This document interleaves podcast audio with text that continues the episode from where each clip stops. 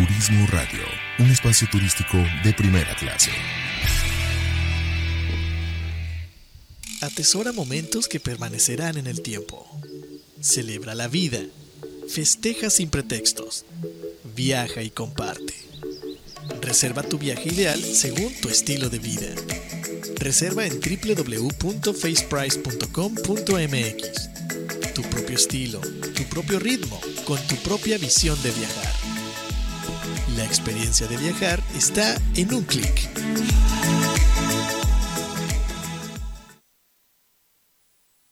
Fundación Ahora es tiempo de ayudar promueve a través de la unión de la sociedad el desarrollo, el mejoramiento e integración social a través de diferentes programas. Conócelos en www.fundacionatd.org. Usamos siempre el hashtag Yo me uno, porque el cambio solo lo podemos hacer si nos unimos. Fundación Ahora es tiempo de ayudar. Un espacio elegido por el gran hacedor.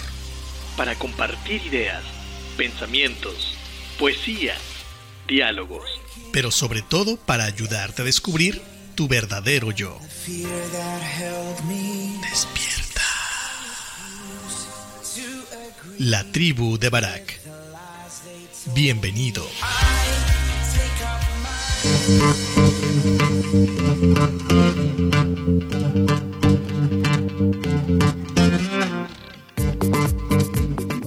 ¿Qué tal amigos? Buenos días, bienvenidos a este tu programa La Tribu de Barak, transmitiendo en vivo desde Puerto Vallarta, Jalisco, eh, dándoles gracias a ustedes principalmente por estar con nosotros en este, en este viernes y también a nuestros patrocinadores, ya que sin ellos sería eh, muy complicado, casi imposible poder seguir al aire. Primero que nada, agradecerle a Tavo y a Turismo Radio por seguir manteniéndonos en este espacio después de ya eh, vamos a decir como cuatro años, la verdad es que no llevo la cuenta, pero sí ya han sido algunos añitos.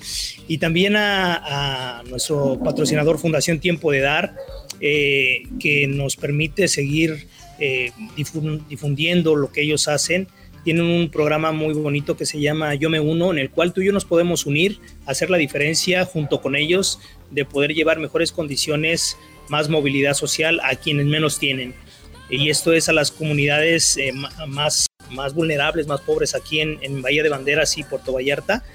Eh, ellos tienen ese programa que se llama Yo Me Uno y podemos ayudar de tres maneras. La primera es eh, poder enseñar, capacitar a la gente algún oficio, algo a lo que tú te dediques o que sepas donde ellos puedan posteriormente ganarse la vida, puedes hacer eso.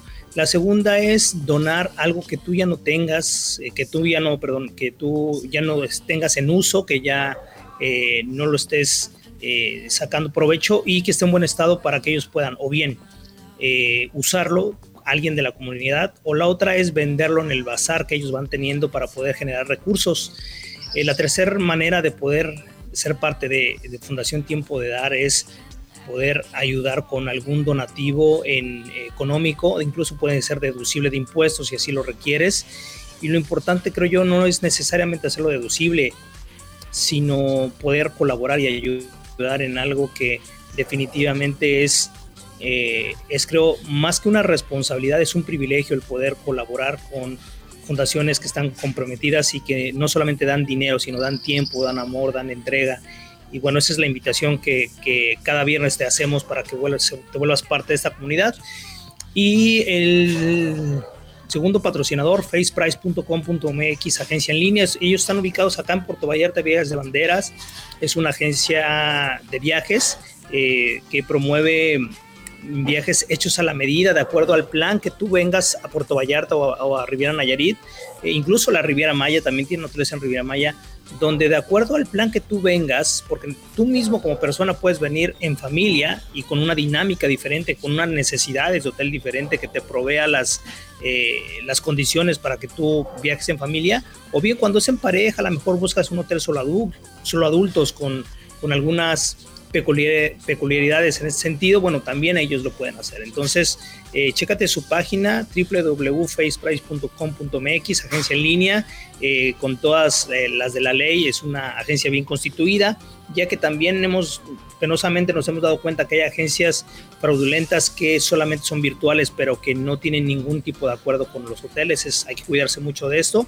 Este programa está hecho en una plataforma de turismo radio donde muchos de los que nos escuchan son agentes de viajes y les ha tocado también verse afectadas precisamente por este, eh, por este fenómeno de, fraudes. Eh, está habiendo mucho ruido y estoy en un, lugar abierto, entonces tal vez no me escuchen eh, porque soy un ruido. Mil disculpas, son parte de hacerlo en vivo. y bueno, la, el tercer patrocinador, cervecería My Pride, esa cervecería que es de tipo artesanal, Pilsner hecha en Guadalajara, Jalisco y con, que pueden encontrar aquí en Puerto Vallarta y en Guadalajara en muchos centros de consumo, incluso en la europea también está disponible.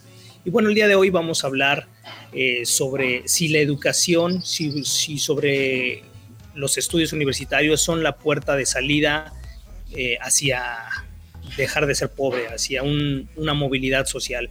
Vamos a hablar de eso y vamos para darle contexto, para darle mayor sustento a esta parte del la meritocracia y el echaleganismo, que creemos que es a partir de ahí, a partir de estudiar, donde es la puerta a la pobreza. Entonces vamos a platicar de esto en, unos momentos más, vamos a hacer un, primer corte, eh, un primer corte musical, eh, donde la primer, la primer rolita se llama Vivir es así, es morir de amor, una, una versión nueva de Sheila Durkal, que ya habíamos escuchado en en voz de otro cantante. Creo que era en voz de Camilo Sexto, si mal no recuerdo. Así es que te la dejamos por acá, disfrútela y regresamos para entrar de lleno al tema que hemos preparado el día de hoy. Así es que suelta la tabla.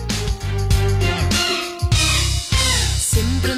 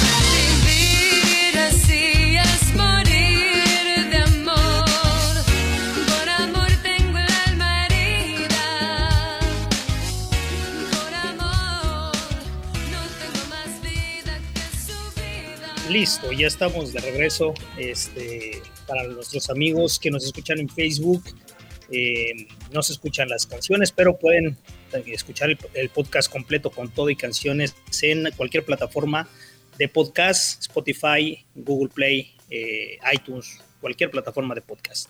Eh, un saludo a, Jonathan Ayala por escucharnos, a, José, también José, muchas gracias por, por, escucharnos y a toda la comunidad de amigos que nos hacen el favor y el honor de escuchar cada viernes eh, pues estas reflexiones más que otra cosa de, de lo que nosotros vamos eh, entendiendo, de lo que me gusta eh, pues tratar de comprender acerca del comportamiento humano, de cómo nosotros como personas, como sociedad, muchas veces en ese ámbito de, de crecer, de mejorar, nos va pasando que vamos deformando en muchos sentidos la sociedad misma sin darnos cuenta. Creo que no hay, no hay mera maldad, sino ignorancia únicamente. Estaba leyendo apenas un, artículo que hablaba precisamente de cómo la, no era un artículo, perdón, era una parte de un libro de Sapiens, si alguno de ustedes lo ha escuchado, eh, lo ha leído, perdón, seguramente ya sabrá a lo que me refiero, que hablaba de que la revolución del conocimiento en nuestros días no se trata de, de, aprender más cosas, se trata de aceptar que vivimos una profunda ignorancia y que son más las variables que desconocemos que las que conocemos.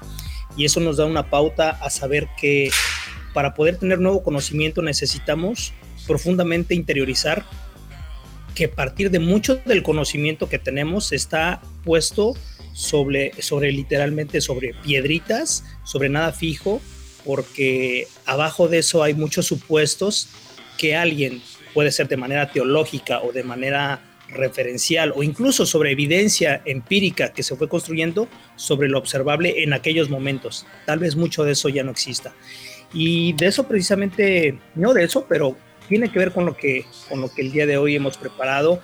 la, la pregunta central es, ¿es suficiente el estudio, ir a la universidad, tener un diploma para poder salir de la pobreza, para poder tener movilidad social? La respuesta no la habíamos creído durante muchos años, eh, yo puedo decir que más de tres o cuatro décadas, donde se pensaba que, efectivamente que el, estudio, el poder ir a la universidad o hacer un posgrado, eh, era parte de poder tener movilidad social. Y en algún momento fue parte importante para poder realmente escalar a nuevas profesiones, no había casi doctores, entonces recordemos que, que el estudio estaba únicamente estipulado para la nobleza, para los ricos y para la para el clero en, mucha parte, de, por lo menos en Occidente. Eh, a medida que, que, se va abriendo, que, empieza la imprenta y que eh, los libros tienen acceso al resto de la población, pues va habiendo más profesiones y va habiendo más necesidades, la, la, población crece y necesitamos muchos satisfactores. Entonces, para acceder a ello, pues viene el auge de, de las profesiones, viene el auge de las licenciaturas, eh, y luego posteriormente los grados, las especializaciones en cada, en cada área, en cada materia. Sin embargo, creo que nos hemos quedado muy cortos porque pensando que a partir de, tener un, estudio, de, tener acceso a universidades y salir y buscar trabajo y, darte cuenta que, los sueldos son muy pobres aún para, para alguien que tiene estudios, para alguien que tiene maestría, algún tipo de posgrado, eh, donde nos damos cuenta que acceder a buenos empleos no necesariamente tenía que ver con títulos, sino con a quién conocías o quién podía recomendarte las mentadas palancas, sea en el gobierno o sea eh, literalmente en, eh, en, la, iniciativa privada. Nos damos cuenta que nos quedamos cortos con eso. Y, entramos en una cultura donde pensamos que, donde se nos, se nos dijo, donde mucha gente con el conglomerado social decía que que para tener éxito lo único que bastaba era quererlo hacer, que, el éxito estaba en nuestras manos, que se podía. Y vienen ese tipo de, genios, por así decirlo, el tipo de personas que se vuelven ricos de la noche a la mañana en nuestra actualidad, un, Mark Zuckerberg, este, Steve Jobs y muchos otros, que nosotros partimos de la premisa de que eran clase media, pero claro, eran clase media en Estados Unidos, que iban a universidades como, como Harvard, ¿no? Donde ya para ir no está fácil, sobre todo si, si no eres eh, estudioso para ir con beca. Entonces, y de ahí se vuelven billonarios. O un Elon Musk, que su papá de entrada ya era rico. Es decir, parten de plataformas muy superiores donde pueden ser referente. Pero ¿qué hay de las personas de a pie? Las personas que, que son hijos de padres que viven con el sueldo mínimo, con el salario mínimo, donde van a escuelas eh, públicas, donde a veces en las escuelas públicas no hay ni siquiera agua, no hay pizarrón, incluso no hay pupitres. Eh, entonces, el piso no está parejo. Nos hemos puesto en, eh, tú y yo que estamos hablando, tú que tienes acceso a internet, tal vez me estás viendo por un móvil, tú, estás en una, tú y yo estamos en una situación de privilegio donde partimos de nuestro techo o de nuestro piso, que no es muy bajo, y, de ahí pensamos que todo es posible y nos hemos creído que todo es posible. Entonces, no es así de sencillo.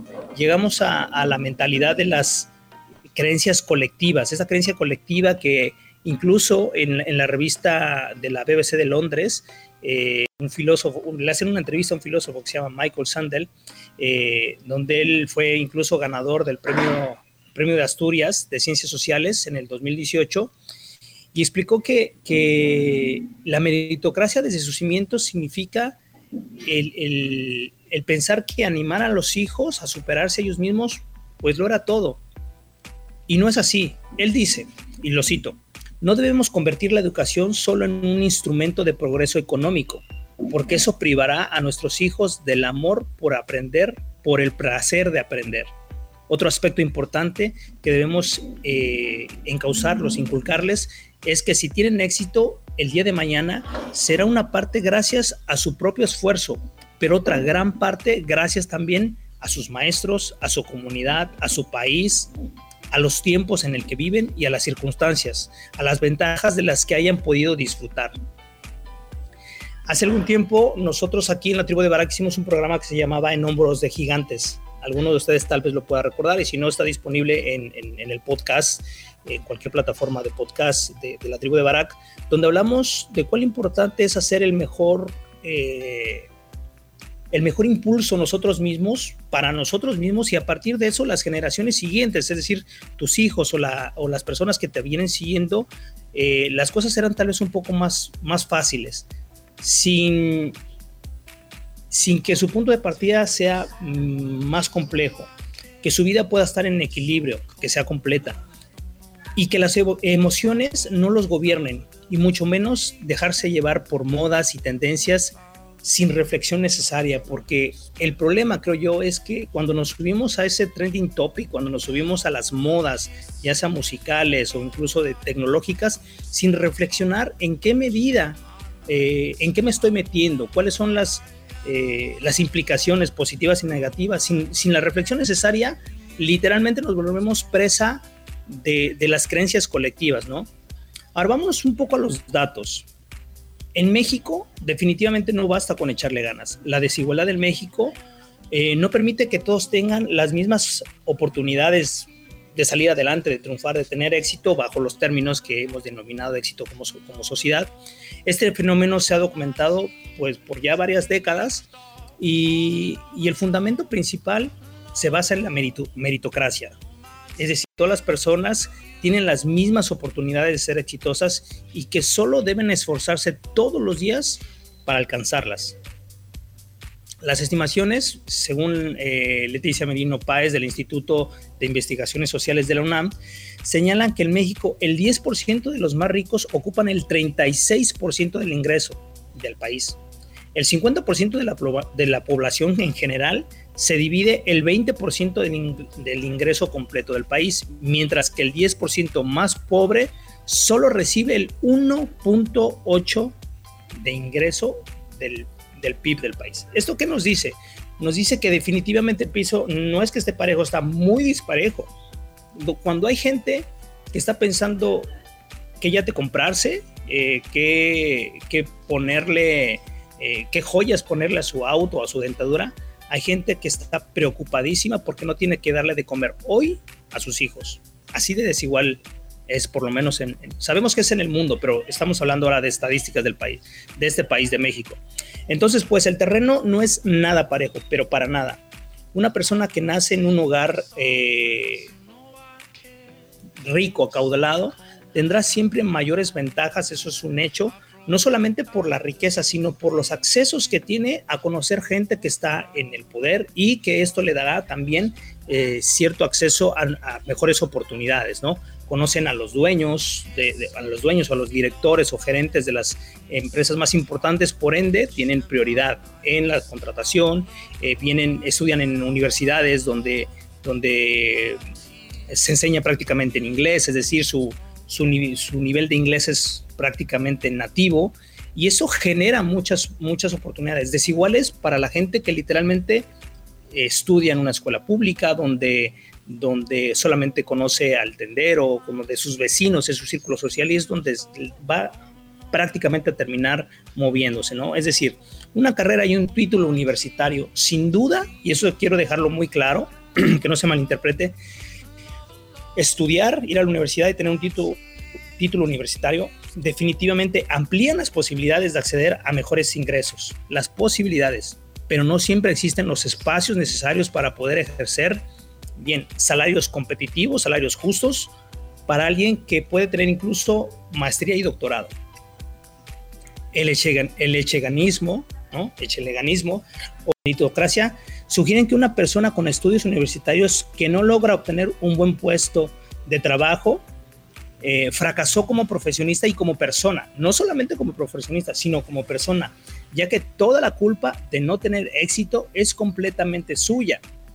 Es acá donde, donde se regresa mucho del imaginario colectivo de creer que tú puedes hacer lo que quieras. Esto quiere decir entonces, si no lo haces, si no alcanzas los indicadores de éxito sociales impuestos y esperados por la sociedad, es tu culpa. Entonces eso quiere decir que nosotros somos los culpables, que no somos capaces, que no somos suficientes, que no somos aptos. Esto en la sociedad está causando mucha ansiedad y angustia en los jóvenes, pero muchísima. Incluso antes de la pandemia ya el índice de, episodios de, ansiedad habían crecido bastante. Eh, esto va seguido también por un sentimiento de culpa de no poder ser lo suficiente para poder ser exitoso y, que no alcanza el, el échale ganas, ¿no? Nuevamente esta parte del, del argumento de que todos tienen las mismas oportunidades es una mentira falaz por donde quiera que se le vea, pero no es así, simplemente en México no hay suficientes espacios de trabajo para todos los profesionistas, eso es un hecho la inversión pública o privada se le da a cada sector económico, no es lo mismo, al menos en este país.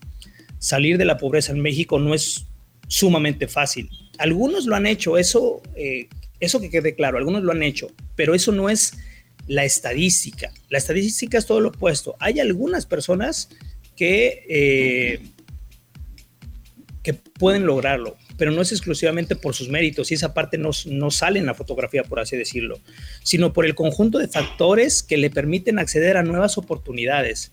Si perdemos de vista los contextos macroeconómicos, los golpes de suerte, es decir, las circunstancias fortuitas que, que pueden ser bien aprovechadas, por supuesto, y, y aparte hay otras variables ajenas a la voluntad de solo querer hacerlo.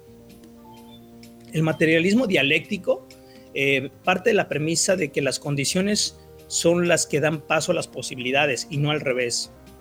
Eh, José Ortega y Gasset decía, soy yo y mis circunstancias.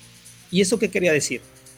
El no darnos cuenta de que lo grande que implica las circunstancias que me han rodeado a mí desde que yo nazco por los años que yo tenga de vida, van a ir influyendo y se van a ir sumando o se van a ir restando en gran medida a las probabilidades de movilidad social que yo pueda llegar a tener.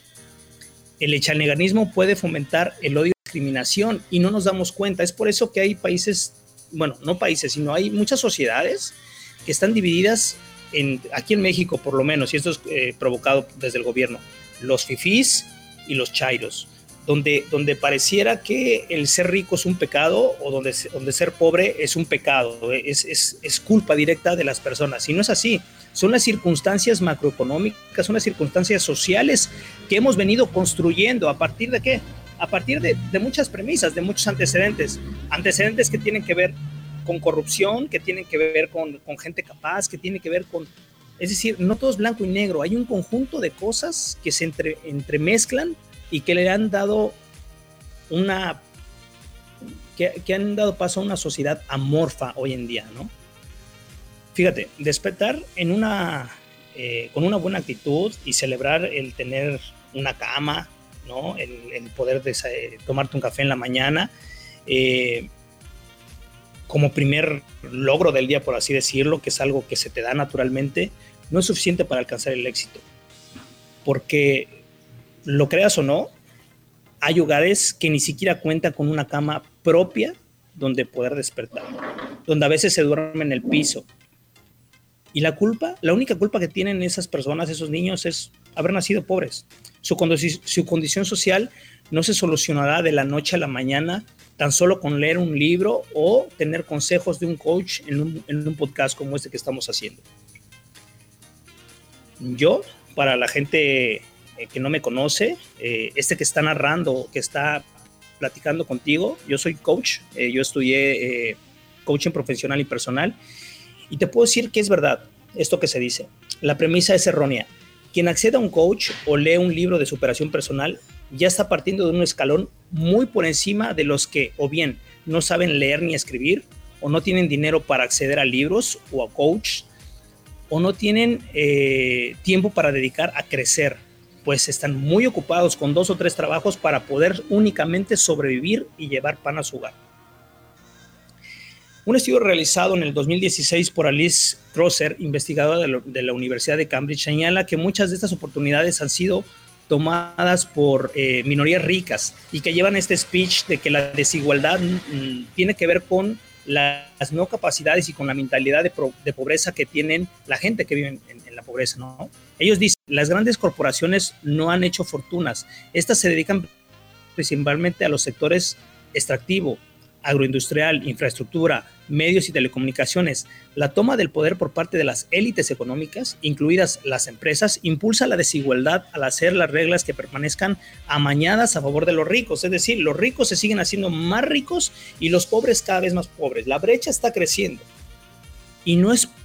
Y, lo curioso es que hoy en día tenemos eh, eh, una de las de los momentos históricos donde hay mucho conocimiento, hay mucha gente que ha ido a la universidad, que mínimo tienen prepa, pero curiosamente es donde menos dinero están ganando. Gente con título, gente con, gente con, con posgrado. Hay casos en los que cuando alguien que no nació en, en una minoría adinerada logra saltar esa brecha, y eso es un hecho, ya lo habíamos dicho, genera un discurso en el que basa su éxito en su propio esfuerzo y de ahí nace la meritocracia, sin considerar las condiciones que tuvieron para, para darse, para que él haya podido tener la oportunidad de dar el brinco, por, eh, por llamarlo de alguna manera. ¿no? Alice Crosser explica que en una serie de entrevistas que realizó para su estudio, platicó con un funcionario público que era afín a la ideología de la meritocracia y describió el ascenso de la élite, de la élite adinerada de la siguiente manera. Y cito, he hecho lo que me da la gana toda la vida. Me ha costado un trabajo horrible, o sea, me lo he, nadie me ha regalado nada, nada de nada, pero supe aprovechar mis oportunidades de alguna forma intuitivamente y naturalmente. Es decir, esta persona solamente se está atribuyendo su éxito a sus ganas de querer hacer las cosas. No está tomando en cuenta que seguramente una serie de circunstancias que pueden ser desde las leyes y legislaciones que en el país en el que vive hasta haber podido conocer a alguien que lo introdujo al mundo de los negocios. El discurso del echeleganismo comúnmente apunta a que todos tienen las mismas oportunidades de dejar de ser pobre. Esta idea la comparan con quienes no han logrado acceder al estatus económico con más comodidades. La culpa, señala este tipo de pensamiento, es de los pobres que no aprovechan las oportunidades, humillan a quien tienen carencias y critican la forma de vida o sus bajas aspiraciones. ¿Quién con hambre puede aspirar a querer ser doctor? De hecho, los niños no aprenden hambre, con el estómago vacío. Y no es solamente porque tengan hambre y se distraigan, no, es porque no tienen los nutrientes y macronutrientes que ocupa el cerebro para poder hacer sinapsis en su cerebro. O sea, partimos de lo básico. Gente que no tiene que comer literalmente o difícilmente va a poder acceder a un conocimiento pleno. ¿Por qué? Porque no se dan las condiciones fisiológicas de entrada, ¿no? Quienes se dedican a vender cursos de coaching, eh, coach de vida o de superación personal, logran hacer creer que las personas que son pobres por su propia culpa, según Michael Sandel, señala que esto todavía genera más división en la sociedad.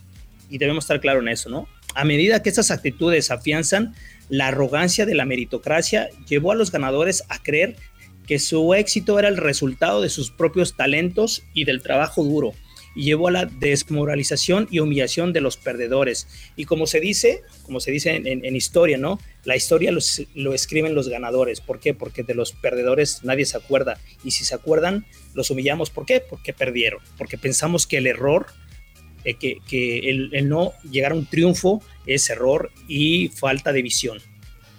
Vamos a hacer un, un corte Vamos a hacer un corte para regresar con la segunda parte.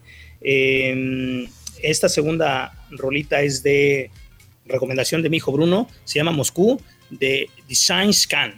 Está, hecho, está en ruso el nombre, así es que no me lo sé, así es que ustedes disculpen, pero vamos a escucharla, está entretenida. Suelta la tabo y regresamos.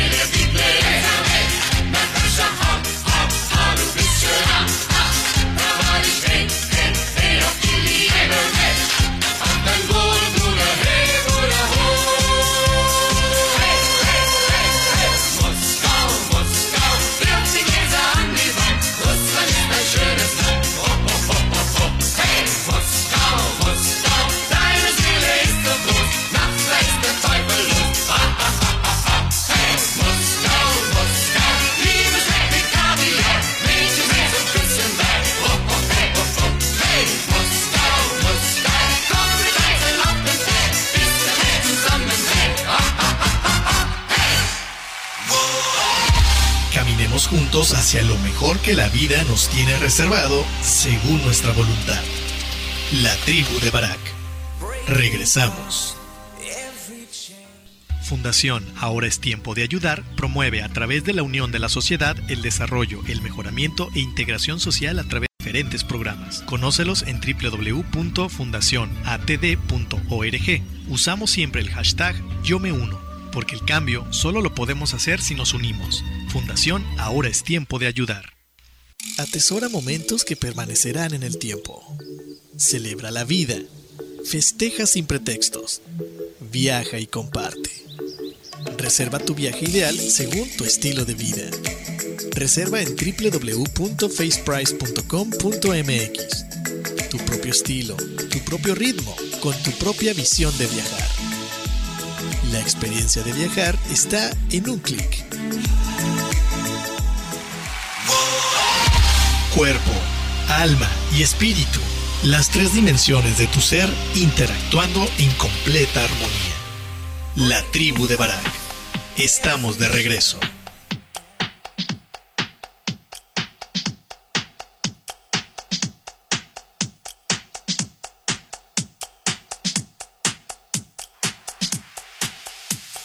Y ya estamos de regreso, ya estamos de regreso. Espero te haya gustado esta, esta canción, recomendación de mi hijo Bruno. Estamos hablando de si es suficiente el estudio para poder salir de la pobreza. Estamos hablando de la meritocracia, y del echaleganismo. Y justamente, em, no, no, quiero decir que fue lo que le dio paso a este programa, pero sí algo que, que cuando lo estaba preparando eh, había leído días atrás y quise retomar porque bien vale la pena este punto de vista de este actor que está ahorita de moda, de Noche Huerta, que está, que está formando parte de una producción de, de Disney en, en Wakanda y él puso un Twitter, un tweet que quiero compartir contigo, lo quiero leer, y dice, ahora que los, los fachos, es decir, los fans, traen, traen lo de mi incongruencia con el echaleganismo, aprovecho para decir, claro que no creo en el echaleganismo. La señora de los tamales se levanta a las 4 de la mañana y se duerme a las 11 pm y no se hace rica. El don de la basura trabaja en condiciones infrahumanas y no se hace rico. Un campesino cuida su tierra desde los cuatro años hasta que muere y no se hace rico. Un pescador dedica su vida a la red y no se hace rico. Pero ese no es el pedo. Siempre hay anomalías en el sistema y algunos pueden llegar. El pedo es que la élite nunca nunca le echó tantas ganas y llegó. Los hijos de la élite, de la élite cultural, no hicieron un esfuerzo, ningún esfuerzo extraordinario y llegaron. La blanquitud no se levantó a las 4 de la mañana, no trabajó en condiciones infrahumanas, no dedicó su vida ni su tiempo para lograr su riqueza y poder.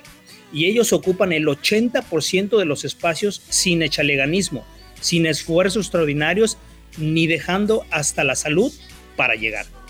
No creo en el echaleganismo, porque la élite no se esfuerza igual, solo hacen esfuerzos ordinarios, lo cual no demerita o anula su lucha, pero no es igual.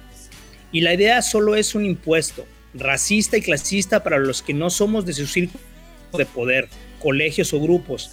El echaneganismo significa sacrificar vida, tiempo, salud, familia, amores y bienestar. ¿Para qué? Para llegar. ¿Cómo? A codazos contra otros prietos, para obtener el 20% de las obras que nos dejaron. Hasta aquí la cita. Es algo interesante cómo la perspectiva de, de donde vienes va a encauzar la vista. De donde venimos, seguramente tú y yo tenemos una experiencia de vida que nos acompañará para tener una postura. En mi caso, mi abuelo era hijo de campesinos, él no le gustaba ser campesino. En algún momento tomó la decisión de, venir del campo para llegar a la ciudad de Puebla, ahí dando tumbos de niño joven. Eh, en algún momento aprendió el oficio de peluquero y bueno, con el oficio de, peluquero pudo sostener una familia de cinco, de cinco hijos. A mi madre le dio estudios solamente hasta la secundaria. A las mujeres, decía mi abuelo, ¿para qué estudias si te vas a casar y alguien te va a mantener? Sin embargo, mi, madre estudió hasta la primaria y después, con trabajo, logró... Eh, su sueño era ser secretaria y llegó a ser secretaria. Y, y con mucho trabajo, con mucho tesón, eh, nos pudo dar educación a mi hermana y a mí. Eh, yo pude llegar solamente a técnico en turismo cuando yo me empecé mi carrera en el turismo y con trabajo y mucha suerte, yo hasta hace 10 años creía firmemente en que nadie me había regalado nada y que yo era el que había creado este, los, los pocos éxitos que yo tuve en mi vida profesional. Conforme fui aclarando mis ideas y fui leyendo y fui viendo y fui siendo testigo de que había sido yo muy afortunado el, el poder ser el abuelo de un, de un campesino que incómodo no quería ser campesino y salió de ahí, y de una mamá que tenía un sueño de ser secretaria y, y lo, luchó por ello. Y yo tuve mucha suerte. Conocí, estuve en el momento indicado cuando yo era eh, recepcionista en un hotel y alguien, un gerente me dio la oportunidad de, eh, de poder hacer un entrenamiento ejecutivo y me dieron un hospedaje en el hotel y alguien, un director de ventas, me dio prácticas en ventas, me gustaron y él vio algo en mí y me dio la oportunidad de ser asistente de ventas. Luego él lo promueven a, otro país y me dan la oportunidad de quedarme como asistente de ventas, pero posteriormente como gerente de ventas. Es decir, hubo muchas cosas que circunstancialmente me ayudaron a que yo a mis 24 años ya fuera director de ventas en un hotel. Fue mucha suerte, fue, fueron circunstancias. Y si bien es cierto que le echaba yo ganas y, y dormía poco y trabajaba mucho, pero eso no quita todas las circunstancias que me acompañaron. Hoy en día que tengo, soy, tengo, tengo el privilegio de tener, ser socio de, de, tres empresas pequeñas eh, y que puedo tener el tiempo para preparar un podcast sin ningún tipo de ingreso, sino por el simple hecho de poder querer compartir eh, este espacio con, con, la gente que me hace el favor de escucharme. Realmente soy, soy, soy de esos privilegiados, de esos que se han metido a la élite sin darse cuenta y que por mucho tiempo eh, desdeñé eh, a que la gente pobre era pobre porque, porque quería. Seguía, pensaba yo de esa manera y me doy cuenta que nada más equivocado, que no me había dado cuenta de la gran ignorancia que había en mí para poder ver que, que este mundo, esta sociedad es demasiado compleja, que las leyes van en contra de los, de los pobres, que, que la gente que está en cierto estatus lo va a defender y va a acrecentar el estatus y que los que nos damos cuenta tenemos la obligación de ponerlo en perspectiva, de no satanizar ni al pobre ni al rico, sino más bien al sistema que hemos creado. Eh, tengo buenos amigos que están en contra de gobiernos que quieren eh, acabar con las herencias. Eh, en su momento yo también entendía que era una gran injusticia, pero dependiendo cómo, cómo creaste esa, esa herencia. Si la herencia es de un reparto de tierras que se dio en la revolución, como fue en el caso de México, donde repartieron tierras y esos campesinos llegó la eh, llegó el progreso y vendieron y la gente acumuló tierras y entonces se volvieron rentistas.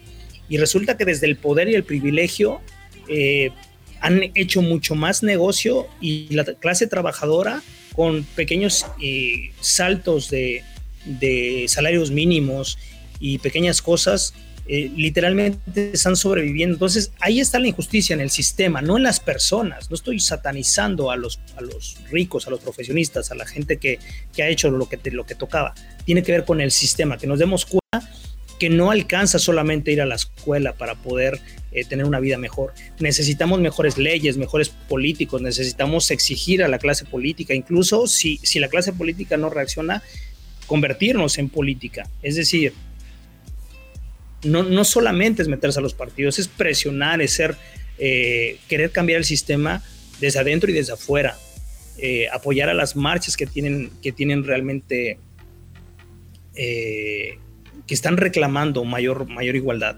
Hay muchas cosas que corregir en el mundo, no solamente en México, pero la primera es darnos cuenta que, que no somos los artífices únicamente de nuestro futuro, de nuestro presente.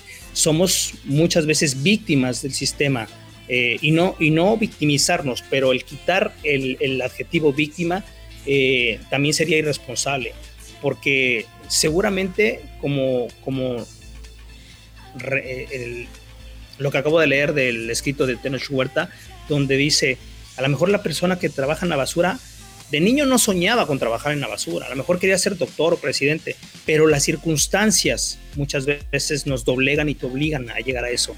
Y hay una parte también de, de, de Tenoch Huerta que, que fue lo primero que me encontré en la, en la red y, y, que tiene mucho valor y lo quiero compartir contigo. A lo mejor ya lo has encontrado por ahí, dio muchas vueltas en las redes sociales, sobre todo si eres de aquí de México. Y si no, si no eres de México, te lo quiero compartir con mucho cariño. Y él narra lo siguiente. El maestro empezó por convencerlo de que realmente podría convertirse en un actor, porque veía en Tenoch todos los elementos necesarios para conseguirlo. Sin embargo, le hizo una advertencia de estas eh, desde los comienzos que marcó su carrera actoral. Y aquí está la cita. No era atleta de alto rendimiento, ni, ni representó a México en las Panamericanos. Torres Torrija me decía, es decir, el maestro, más rápido, más alto, más fuerte. No eres bonito ni mamado de, telenovela, no eres blanco, no vienes de los espacios de poder, no tienes familia en el medio, no fuiste a sus colegios, no te mueves en sus círculos, no tienes nada para estar ahí.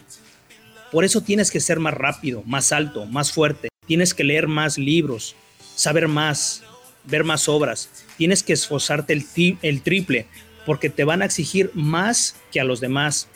Y por ahí tal vez algún día algún director inteligente te meta en los últimos cinco minutos del partido, cuando ya todo esté perdido. En ese momento, tú tienes que meter un pinche golazo y hacer que se caiga el estadio de lo cabrón que eres. Es aprovechar las oportunidades. Pero es eso, es aprovechar las oportunidades. A veces las oportunidades no las creamos nosotros, sino tenemos que estar atentos. Sin embargo, ¿Cómo sí podemos crear las oportunidades? Levantando la voz, sabiendo que el pobre no necesariamente es pobre porque quiere y que a lo mejor eres tú o soy yo el que puede ayudarle a que salga de la pobreza. Por eso es que Fundación Tiempo de Dar tiene, tiene un espacio privilegiado, tiene una visión muy, muy bonita de, de, buscar emparejar el piso. Si la vida, si tú y yo fuimos afortunados y la vida nos puso en un lugar de privilegio, podemos echarle una mano a la gente de muchas maneras, desde ayudándolos a capacitar, dándoles trabajo, en, en nuestras empresas crear mejores condiciones tal vez. Creo que ese es el camino que, que, que debemos seguir si realmente entendemos que la cancha no es pareja, que el sistema nos pone en, circunstancias completamente arbitrarias y que tal vez nosotros podemos ir nivelando poco a poco esa, ese, ese punto de partida, ¿no? Entonces, eh, creo que el estudio nos da amplitud de mente, nos ayuda a entender mejor la vida que vivimos, a conocernos mejor, a conocer mejor el sistema, a poder, insisto, ayudar a, a que el sistema mejore, pero definitivamente no es la única, eh, la única pieza para poder salir de la pobreza. Sí hay que cambiar la mente, nos tenemos que apalancar de lo que leemos, pero también eh, ser lo suficientemente humilde, humildes para entender que eh, la soberbia de decir que solamente por nuestros méritos y por nuestros medios es que podemos lograr salir de la pobreza es bastante absurdo. Las circunstancias, lo que nos rodea, va a condicionar en muchos sentidos el cómo nosotros veamos al mundo para que el mundo termine viéndonos a nosotros. Así es que, pues fue un gusto tener esta charla con ustedes. Ojalá eh, haya sido interesante. Si lo fue, dale like, comparte. El objetivo de esto es eh, poner en perspectiva que nuestra mente, cuerpo y espíritu puede ayudarnos a tener mejores condiciones personales y sobre todo a nivel social. Te voy a dejar con la última canción, espero, espero que te guste, se llama Life is Live eh, de Opus, es viejísima, pero muy bonita, ojalá la disfrutes, que tengas un excelente domingo. Y nos aproximamos a este cierre de año y vendrán cosas nuevas y espero que mejores para el 2023 para la tribu de Baraka. Así es que un abrazo, tengas un excelente fin de semana y suelta la tabú.